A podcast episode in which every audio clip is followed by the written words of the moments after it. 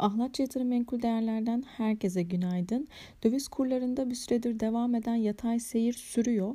Dolar T L on üç kırk beş ve Euro T L ise on beş yirmi seviyelerinden fiyatlanıyor.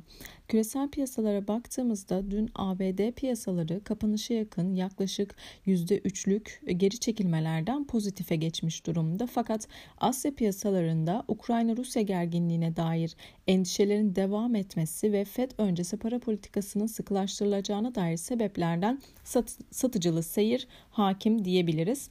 Yurt içi gelişmelere baktığımızda Borsa İstanbul dün devre kesicilerin devreye girmesiyle bin dokuz yüz on seviyesinden kapattı. Bugün için tepki denemeleri ihtimali olsa da gün içi volatilitenin yüksek olacağını düşünüyoruz. Endekste özellikle bin dokuz yüz elli seviyesi hacimli ve para girişiyle desteklenmediği müddetçe aşağı yönlü baskı bin sekiz yüz elli seviyelerine kadar devam edebilir. Ons altında bin sekiz yüz otuz desteği üzerinde tutunuyor. Rusya-Ukrayna arasındaki gerginlik şu an ons altın fiyatlarını desteklemeye devam ediyor.